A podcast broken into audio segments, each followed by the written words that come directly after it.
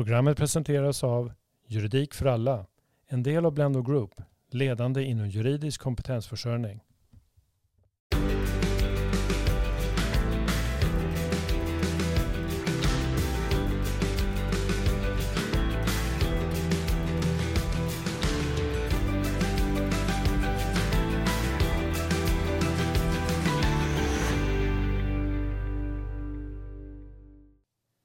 Vi säger välkomna till avsnitt tre av eh, Juridik för alla-podden och eh, poddserien Dina barn där vi pratar om just barn, föräldraskap, vårdnadshavare, juridiska definitioner av barn, skoljuridik, allt möjligt, allt som rör barn och barnets bästa. Jag säger återigen välkommen till Kristin Håkansson. Hur mår du idag? Jag mår finemang. Hur mår du? Jag mår alldeles utmärkt. Hur mår den juridiska konsulten och nestorn Stefan Wahlberg där nere på Har vi någon annan titel på, Nej, på nej, Stefan? det än det här? inte, det Undrar hur många gånger det har sagts nu. Pelle Jöns är jag. Ja, nej, jag mår bra, tack. Bra. Har du jobbat som lärare någon gång? Ja, det har jag faktiskt. Kul, för jag tänkte vi skulle prata om liksom skoljuridik och lite andra saker som rör tillfällen när just barn befinner sig utanför hemmet och liksom föräldrarnas absoluta närhet. Barn tillbringar ju nämligen väldigt mycket tid, tror jag i alla fall, utanför hemmets väggar och kanske inte alltid med sina föräldrar närvarande. Vad är det som gäller då egentligen Kristin? Vad, vad, vad är det för lagar som så att säga kickar in när barnet går ut från dörren och är, och är på väg till skolan? Ja, det är väl inga lagar som, som kickar in precis när man går ut genom dörren, men vi kan väl nämna några lagar som är av betydelse och som i olika mån reglerar frågor som rör barn i olika sammanhang. Inte minst så har vi skollagen som eh, stadgar om skolans ansvar och skyldigheter och vad som gäller där. Vi har såklart föräldrabalken som vi har pratat mycket om innan. Den gäller ju oavsett var barnet befinner sig. Och vi har även skadeståndslagen som reglerar frågor om skadestånd. Vi har nämnt i tidigare avsnitt att skadeståndsskyldigheten är ganska långtgående även för barn och kan åläggas en person som orsakar en skada oavsett ålder egentligen. Och sen har vi också brottsbalken som eh, reglerar straffrätten och eh, gäller också oberoende av var barnet befinner sig. Och där, precis som vi har nämnt innan, så är det barn över 15 år som kan begå brott och straffas för dem. Jag tänker så här Stefan, en fråga som ni båda får svara på egentligen, men nu vänder jag mig till dig av någon anledning. Men hur funkar det när man som förälder lämnar över sina barn till exempel till en morförälder eller till en barnvakt som man har anlitat eller liknande? Kan man så att säga delegera det här föräldraansvaret över till den personen då som man har för sina barn?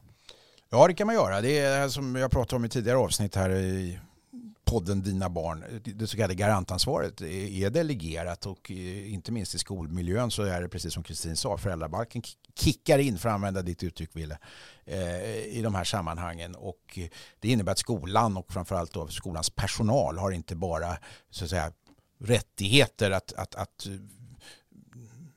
begränsa barnets rörelsefrihet till, för, att barn, för barnets bästa och så vidare om det finns fara för trafik och hur litet barnet är och så här, utan också skyldigheter att ikläda sig det, den roll som, som man har till exempel som förälder eftersom man övertar ansvaret ifrån från barnen. Jag, jag tycker också att det är viktigt att säga att Eh, om inte annat av principiella skäl, att eh, till den fina lista av lagar som, som då är aktuella i skolmiljön för barn så finns givetvis också de lagar som gäller vuxna beträffande mänskliga rättigheter, Europakonventionen, regeringsformen, alltså den svenska grundlagens eh, rättigheter och inte minst då FNs barnkonvention som är numera införlivad i svensk rätt och gällande rätt och då exklusivt tillkommer eh, barn under framförallt eh, 18 år. Va? Och jag vänder mig ibland emot den situation som man ser och hör där skolan på något sätt skulle vara en stat i staten där svensk lag inte gäller utan människor sägs vara utsatta för mobb, mobbning eller man använder andra uttryck när det egentligen många gånger handlar om misshandel eller, eller andra brott som faktiskt borde polisanmälas. och där man både som målsägande, det vill säga brottsoffer, har rätt att få eh, samhällets beskydd och inte bara i form av då omsorg inom skolan som, som följer naturligt utav andra lagar. Så skamvrå och dumstrutar och annat som det har varit tal om tidigare, det är, det är ingenting man kan syssla med som lärare så att säga, utan det är inte förenligt med barnets bästa. Det, alltså, dumstrutar var ju länge sedan, det har inte ens jag fått på mig. Skamvrå, jag har fått kvarsittning men jag tror inte att man får det längre. Kan man, men det blir intressant ju juridiskt, alltså kvarsittning, att man så att säga tvingar ett barn att sitta kvar i ett klassrum som man kanske till och med låser eller någonting. Är det verkligen förenligt med mänskliga rättigheter? Skulle någon låsa in någon av oss utan att vi så att säga var i polisförvar eller liknande, då, det skulle inte vi acceptera. Du väcker gamla minnen från min egen skoltid som inte jag tror att, att Juridik för alla poddens lyssnare vill ta del av. Men det ligger i den, jag kan säga så här, den typen av diskussioner hade jag redan på den tid jag var högstadieelev åtminstone med lärare och rektorer. Sen kan vi sätta punkt där. Okej, Bra. Är det någonting mer som är viktigt att tänka på som förälder, tänker jag här nu, när man eh, så att säga släpper iväg sina barn hemifrån? Vi har pratat om vilka lagar som är aktuella. Vi har pratat om, Stefan du nämnde, skolan är ingen stat i staten. Samma lagar gäller inom skolans väggar som i övriga sammanhang. Är det någonting mer som ni vill tillägga kring just det här? Ingenting mer, Kristin? Säker? Vi kör vidare. Stefan säker? Kör vidare. Bra, då gör vi som vanligt. Vi går över på lyssnarfrågor.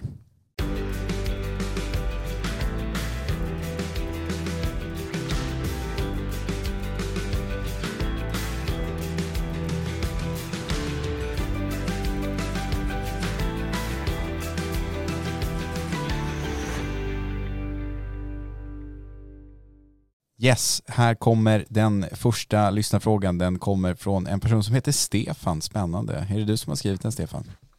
Nej, jag har inga egna barn så det kan det inte vara. Nej, kul. Då var det en annan Stefan. Stefan med Z kanske. Förra veckan kom vår 12-årige son hem och berättade att han hade blivit utsläpad med våld från klassrummet eftersom läraren ansåg att han störde. Han hade blåmärken på överarmarna. Vi trodde först att det rådde nolltolerans i skolan mot våld, men så verkar det ju inte. Får en lärare verkligen använda våld mot sina elever på det sättet, Stefan? Ja, det här är en brännhet fråga, både från föräldrar som har barn som har blivit då utsatta för det här, men inte minst från föräldrar som har barn som har rätt till studiero och där en klasskamrat eh, inte respekterar den studiero och studieordning som råder. Och då kan man schematiskt kan man säga så här. Ja, lärare har rätt att under två omständigheter, eller annan skolpersonal ska jag säga, att under två omständigheter använda våld mot, mot eleverna. Den första är självklar, nämligen i det läget att man, man har en nödvärnsrätt, det vill säga att du angrips med eller har ett överhängande brottsligt angrepp mot dig, det vill säga att eleven använder fysiskt våld mot dig. Då har du en en nödvärnsrätt. Men du har också som lärare en, ett ord som inte finns inom juridiken men som skulle kunna uttryckas som en nödvärnsskyldighet att ingripa med våld om en elev till exempel pucklar på en annan elev som håller på att komma till skada. Det, där inträder det här garantansvaret och du måste då som, som företrädare för skolan skydda eh, det här barnet som är ett brottsoffer. Va? Eh, men då pratar vi primärt alltså det som, som är en ren nöd, nödvärn. Eh, enligt brottsbalken. Men därutöver finns det eh, en möjlighet att, och inte bara en möjlighet, utan man kan även där säga skyldighet att använda våld i vissa situationer och det rör just studiero. Och det här är prövat av Högsta domstolen eh, utifrån praktiska fall som har anmälts och som, som har gått lite si och så i underrätterna, alltså tingsrätterna och hovrätterna. Och i det fall man prövade Högsta domstolen så handlade det om en pojke som hade då stört ordningen i klassen så mycket att de andra eleverna, klasskamraterna, inte fick studiero. Och då hade pojken inte följt, efterföljt då uppmaningen att lämna klassrummet och det gick inte att lugna ner honom. Och det här slutade med att den här personalen från skolan då, eh, tog ett eh, stadigt grepp om hans armar och bokstavligt talat släpade ut honom i korridoren från klassrummet. Det här anmäldes då till föräldrarna och det prövades genom hela eh, rättskedjan eh, hela vägen upp till, till Högsta domstolen som då eh, slutgiltigt meddelade friande dom i det här och slog fast att att lärare och annan skolpersonal kan inte vara helt kringskuren möjligheten att använda fysiskt våld just i syfte att upprätthålla studieron och lugn och ordning i, i, i klassen. Därför att det är till och med en skyldighet för skolan att göra det, att kunna fullfölja läroplaner och så vidare.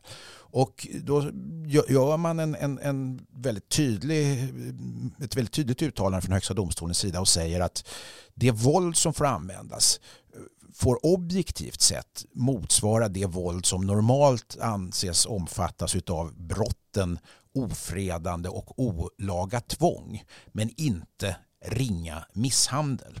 Det vill säga om man tittar på vad är ett ofredande, vad är ett olaga tvång så är det till exempel att du tar en annan persons armar och håller fast personen i fråga och eller som i det här fallet släpar ut personen från klassrummet till korridoren.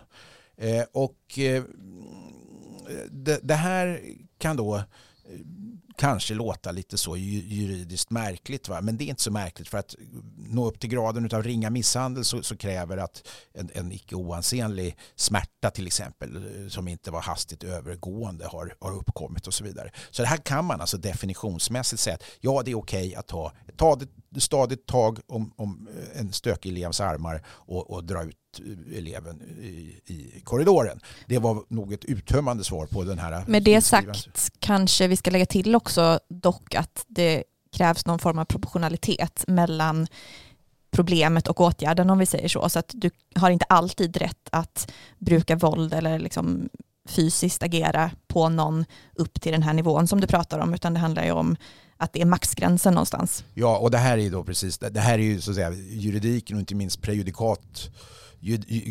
prejudikatsjuridikens stora dilemma att man å ena sidan prövar verkliga fall gentemot någonting som ska kunna tillämpas så allmänt och generellt som möjligt. Men det är som vanligt, i varje enskilt fall finns det särskilda omständigheter och den grundläggande principen som egentligen har med all form av våldsanvändning och tvångsmedelsanvändning att göra, nämligen behovs och proportionalitetsprincipen ska naturligtvis tillämpas även här. Finns det någonting som kan råda bot på den här situationen som är i form av mildare ingripande så ska naturligtvis det, den metoden användas i första hand. Men det här, det vet ju alla nu, vi kan sitta här och resonera och, och, och domstolar kan ta lång lång tid på sig att skriva ihop sådana här fina domskäl och sådär. I stundens allvar och just när det inträffar någonting i ett klassrum så kan det vara svårt att tänka efter hur var nu de här stegen som Högsta domstolen skrev. Utan då får man använda det som man normalt kallar för sitt sunda förnuft och det brukar vi i den mån vi inte är väldigt upprörda som personer faktiskt komma ganska långt på även tror jag som lärare som är både skolade och professionella att, att, att, att, att äh, ta hand om sådana här situationer. Ja och sammanfattningsvis då kan man väl säga att det finns ett visst utrymme för lärare att utöva våld gentemot eleverna. Det beror på situation, det beror på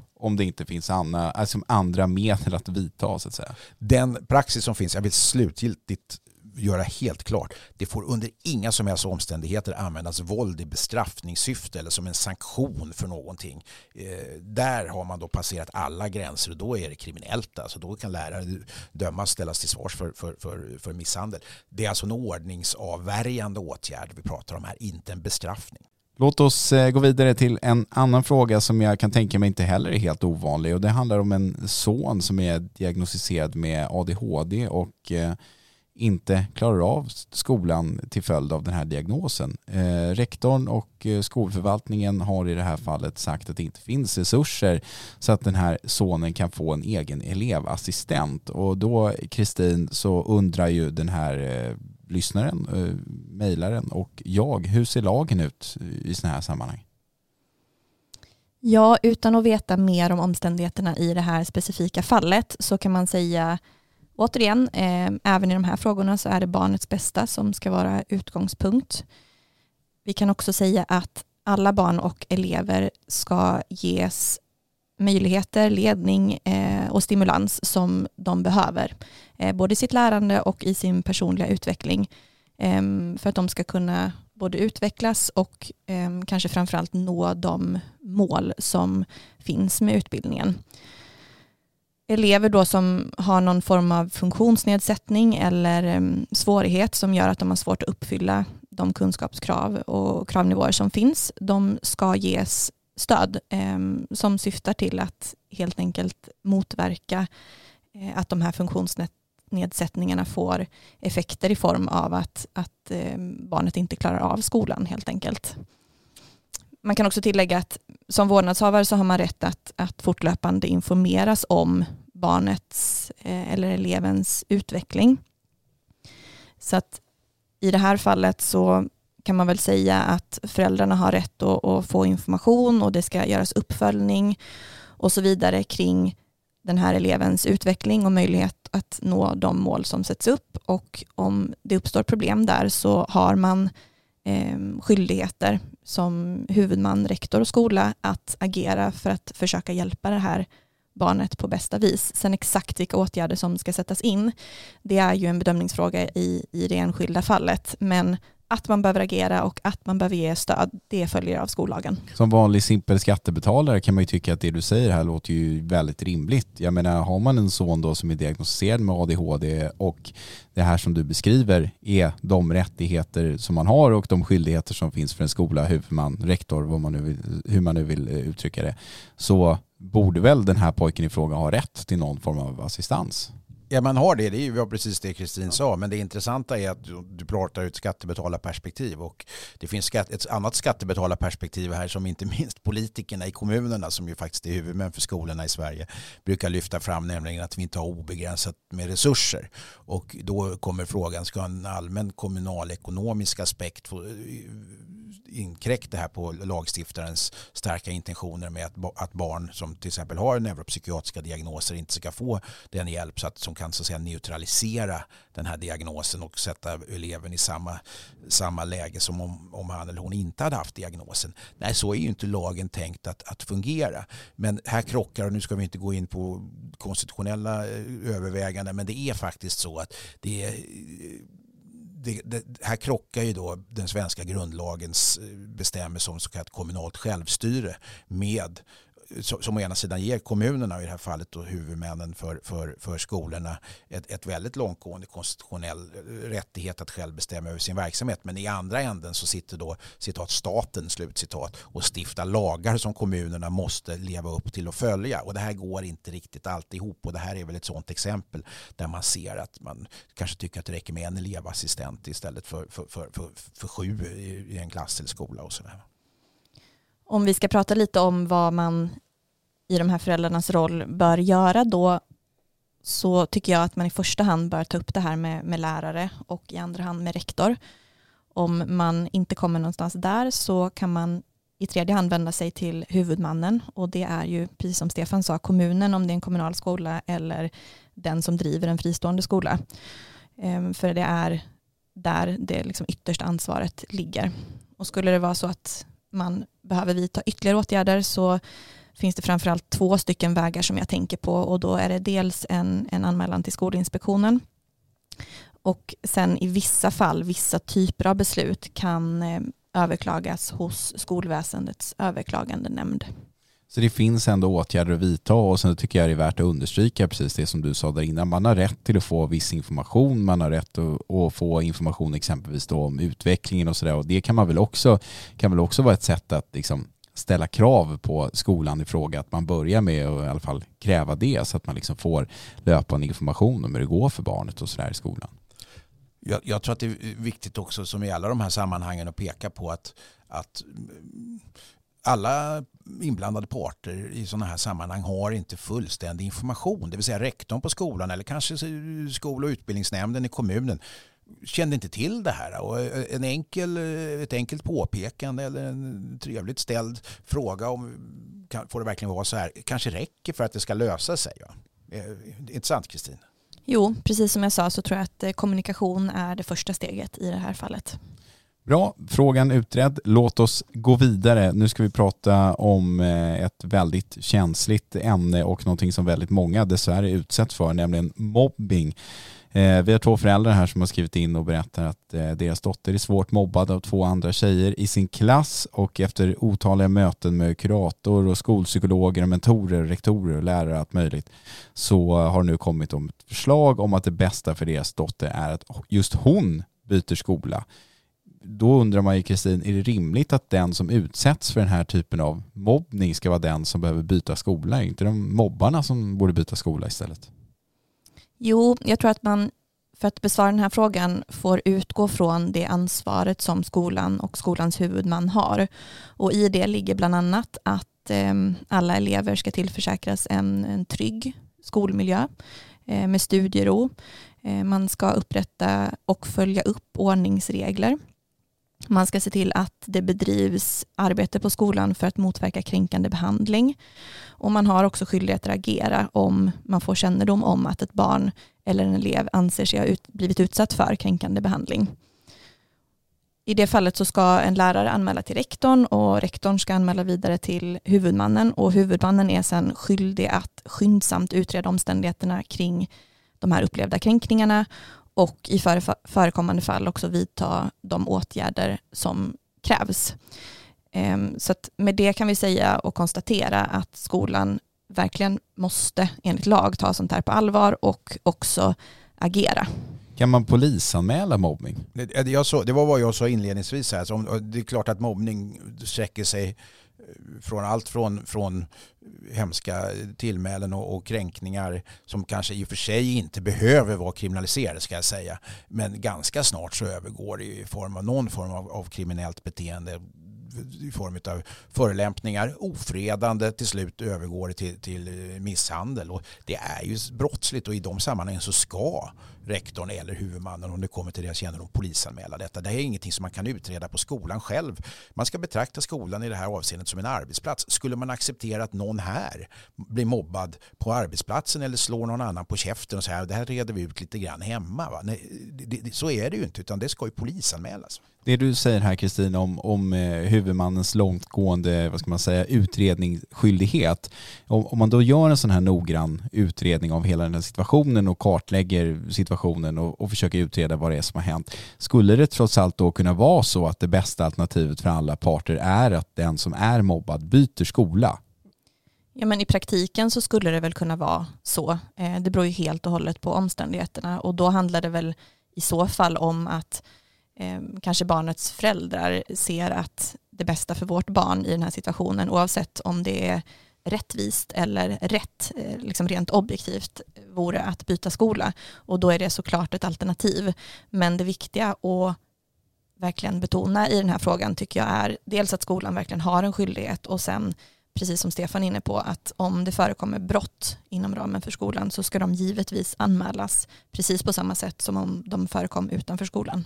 Det här är intressant för att många förespråkar ju eh, Eh, en annan modell än vad ni lyfter fram här, nämligen att så här, kan man inte utagera sånt här inom ramen för skolan? Ska man hålla på och polisanmäla folk som knuffar varandra på skolgården och sådär? Men där är ni ganska ense om att så kan man inte göra.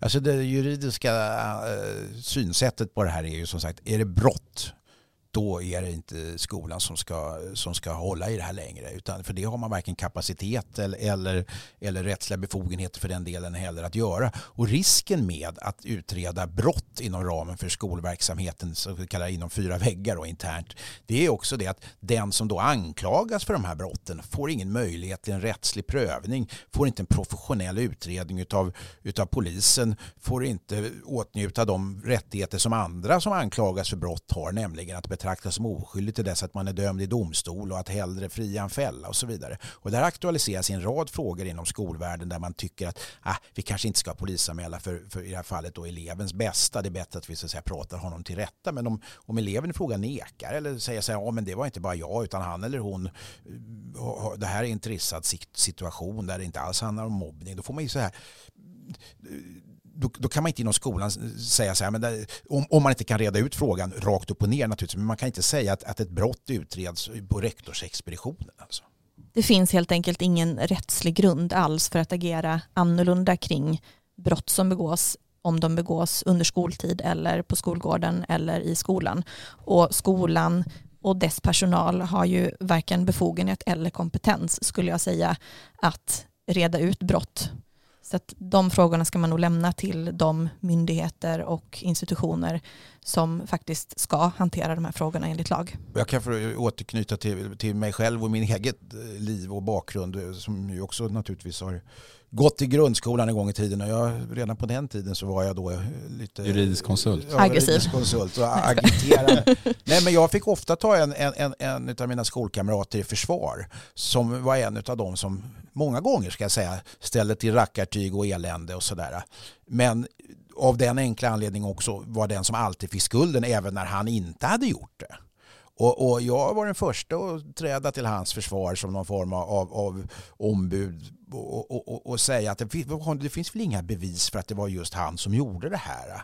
Eh, och det kanske till och med är så att jag kunde ge honom eh, rätteligen ett alibi som jag gjorde vid något tillfälle för att vi hade vistats tillsammans när den här eh, incidenten hade inträffat. Det här är jätteviktigt att barn får lära sig de rättsliga grundprinciperna från början och att det inte hålls någon form av förhör inom ramen för en brottsutredning av en lärare eller på skolan. Sen kan jag hålla med dig Will, eller de som säger det att så långt det är möjligt och är det mildare fall så är det klart att det ska kunna skötas inom skolans sfär men då ska det inte handla om regelrätta brottsmisstankar eller brott, anklagelser om brott. Jag, jag, tänkte bara ta mig friheten här som eh, programledare med, med tanke på vad du sa här Stefan. Vi har ju i Sverige de senaste åren inte minst sett exempel på fall där unga personer har anklagats och mer eller mindre ansetts skyldiga till grova brott. Vi har inte minst de här väldigt uppmärksammade Kevin-bröderna som mer eller mindre pekades ut som, som mördare av en liten pojke och sådär.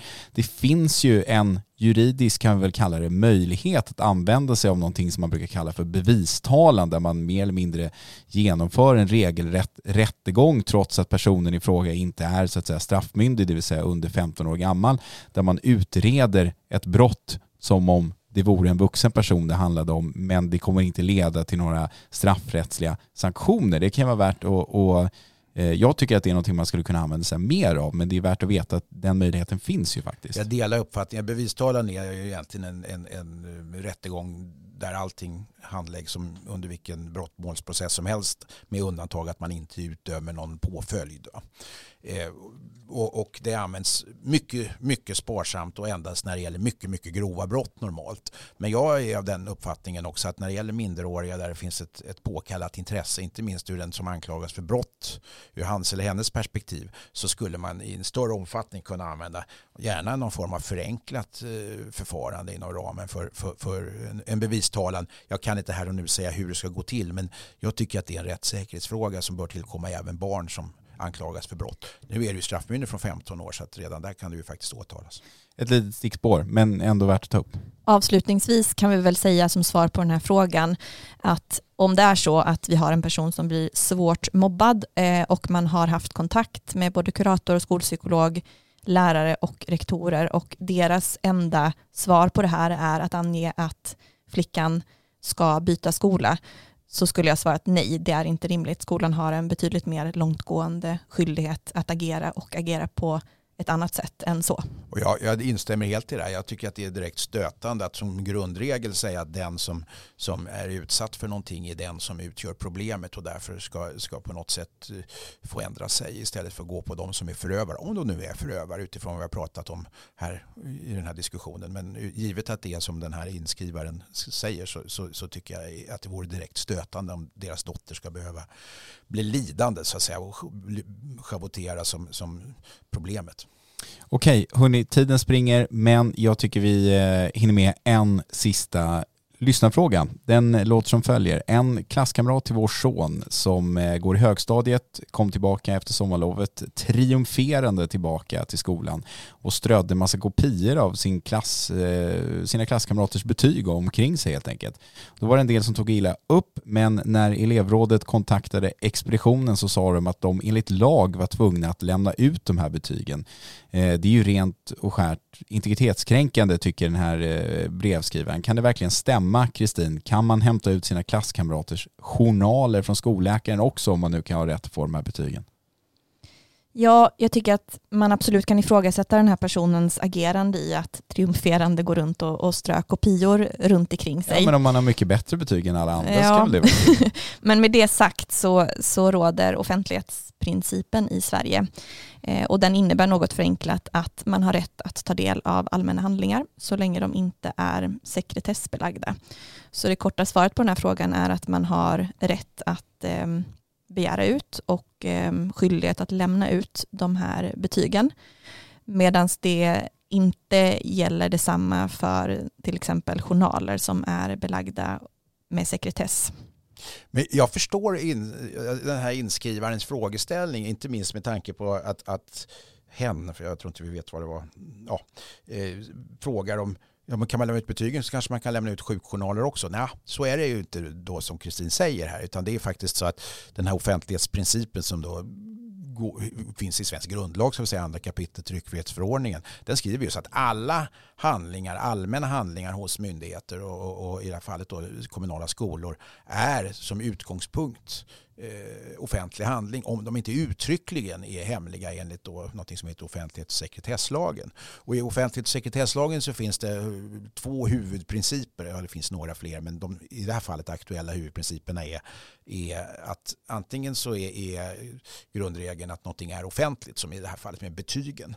Det finns ingen paragraf i offentlighets och sekretesslagen som, som kan tillämpas på betyg helt enkelt. Eh, för det finns ingen uttrycklig sån lagstiftning. Men däremot när det gäller sjukjournaler som den här inskrivaren också ställer frågan kring så, så, så är det något, finns det något som heter ett omvänt skaderekvisit som gäller där. Det vill säga då ska det stå klart att uppgifterna eller handlingarna kan lämnas ut utan att den som, som sekretessen är till för att skydda lider skada eller men. Det vill säga när det gäller sjukvårdshandlingar så anser man då som grundregel att det ska inte lämnas ut medan betygen ska lämnas ut. Och hur lagstiftaren har resonerat här det, det kanske inte varken finns tid eller utrymme här och nu för att resonera kring. Men så har man resonerat att det är extra skyddsvärt med medicinska, medicinska uppgifter medan betygen snarare är, finns ett stort allmänintresse av att kunna jämföra skolor mot varandra kanske eller att, att jämföra va- varför fick min son ett betyg som var sämre än hans klasskamrats eh, betyg när de har skrivit likadant på, på skrivningar eller fick de överhuvudtaget samma eh, betyg och så vidare. Så där kan man se att det finns en,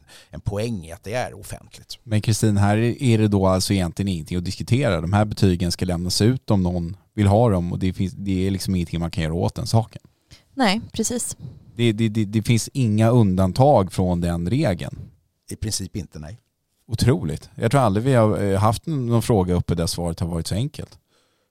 Det är inte så enkelt men i det här fallet, alltså offentlighetsprincipen är oerhört omgärdad av, av, av konstiga undantag. Men i just det här fallet ska jag säga att kommunala skolor omfattas i det här fallet av, av offentlighetsprincipen när det gäller betyg. Och hur ser det ut då med fristående skolor? Ja, det finns ju prövat och det är, inte, det, det är föremål just nu för en beredning om en lagändring därför att offentliga skolor eh, där det gäller offentlighetsprincipen i privata skolor har man ju då försökt få ut med stort eh, fog eh, betyg för att kunna jämföra elevernas betyg på privatskolor kontra kommunala skolor och det har man då fått nej eh, från domstolar på och det anses då vara djupt olyckligt eftersom det inte går då att konkurrensutsätta skolor på, på samma villkor och där ser man över lagstiftningen här och nu om inte jag minns fel. Men då är det ju avhängigt den här inskrivarens fråga huruvida det rör sig om en kommunal skola eller inte. Ja, så är det.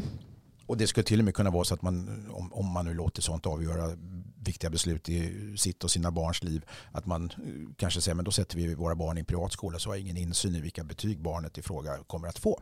Nej. Hörni, nu har vi suttit här i, ja vad blir det, nästan två timmar tror jag om vi ska räkna ihop alla de här eh, poddavsnitten som vi har spelat in. Och jag skulle vilja som vi brukar göra Kristin, att vi lite från början till slut eh, på en väldigt basic nivå går igenom vad vi har pratat om. Och man kan väl säga så här, barnets bästa är väl det som har varit eh, i vårat fokus under alla avsnitt och det är väl det som ska gälla även för den som har barn. Ja, barnets bästa är verkligen en central princip när man pratar om barn. Både vad det gäller eh, föräldrabalken och ja, alltså alla typer av beslut som rör barn egentligen. Men vi började någonstans i änden kring vad ett barn egentligen är och konstaterade att det är personer under 18 år. Vi konstaterade också att personer under 18 år då rättsligt är omyndiga och saknar så kallad rättshandlingsförmåga, vilket innebär att de helt enkelt inte kan ingå avtal och åta sig olika typer av förpliktelser. Och förklaringen bakom det är att den som är under 18 år inte anses ha den mognad och förstånd som krävs för att självständigt kunna fatta beslut. Ehm, så som att ingå olika typer av avtal och så vidare. Och man ska inte heller behöva ta konsekvenserna av den typen av beslut som man kanske inte ehm, hade förmåga att förstå. Sen har vi pratat en del om ehm, vårdnadshavare och vem som är det och vad det innebär. Vi har konstaterat att det som utgångspunkt är barnets båda föräldrar. Att man kan ha ensam vårdnad och man kan ha gemensam vårdnad. Och att det här kan ändras genom avtal eller genom dom. Vårdnadsrätten då består tills barnet fyller 18 år och eh, innebär bland annat att man har ansvar för barnets personliga förhållanden. Eh, man har ett ansvar för att se till att barnets behov blir tillgodosedda. Man har ett visst tillsynsansvar Ehm, och man har också ansvar att ehm, se till att barnet får underhåll, tillfredsställande försörjning och utbildning. Vidare så ehm, har vi pratat eh, lite grann om vårdnadstvister och där har vi verkligen lyft fram principen om barnets bästa och konstaterat att den ska vara helt avgörande för alla beslut som fattas rörande vårdnad, boende och umgänge. Vi har också skickat med lite ord om att försöka i största möjliga mån undvika att hamna i domstol vad det gäller sådana här frågor och verkligen uppmana till att försöka lösa det på ett annat sätt med utgångspunkt i just barnets bästa. Vi har också pratat om att det finns någon form av presumtion för att gemensam vårdnad ofta är eftersträvansvärt och att det kan vara ganska svårt att få till ensam vårdnad. I vart fall så krävs det särskilda skäl och det räcker inte med att man till exempel agerar på ett sätt som den andra föräldern kanske inte tycker är tio av tio. Slutligen så har vi berört skolan och skolans värld, lite eh, straffrätt, lite skadeståndsrätt i förhållande till barn och inte minst konstaterat att skolan inte är någon fristad utan där gäller regler som överallt annars. Eh, brott som begås i skolan ska anmälas. Eh, skadeståndsskyldighet kan uppstå för barn, även om man är under 18 år. Och vi har också pratat om skolans ansvar att faktiskt agera och göra någonting åt om, eh, eller skolans ansvar när det gäller barn och deras möjligheter till en, en trygg skola och möjligheter att utvecklas och uppnå de mål som finns i skolan. Det var inte fy skam eh, får man lov att säga. Eh, har man inte barn så kan man ju lyssna på det här så vet man vad man har att vänta sig. Har man barn och eh, inte kände till det här så kanske det finns fog för eftertanke. Eller vad säger ni? Ja det kan det ju finnas. Jag tänk på Magnus och Brasses gamla fina skiva från 70-talet Barn, varning för barn. Det är ju någonting att tänka på i de här sammanhangen. Ja, Kristin Håkansson, strålande sammanfattning som vanligt, strålande medverkande i eh, alla de här avsnitten. Du ska ha stort tack för att du ville vara med oss en gång till. Tack själv. Stefan Wahlberg, Nestorn och trumvirvel, den juridiska konsulten. Du har som vanligt bidragit med dina juridiska kunskaper. Får vi se hur stor den här konsultfakturan blir då för Juridik för alla när vi är klara med det här. Den blir fet. och tack Ville för ditt fantastiska programledarskap. Ja. ja, men tack hörni. Det här blir kul. Vi kommer ju höra snart igen inom ramen för Juridik för alla-podden. Det här var allt för poddserien Dina barn, alltså den tredje delen i de här poddserierna som vi gör. Gå gärna tillbaka och lyssna på ditt arv och dina relationer också. De är väldigt bra om jag får säga det själv. Tills vi hörs nästa gång får ni ta hand om er. Hej! Hej! Hej!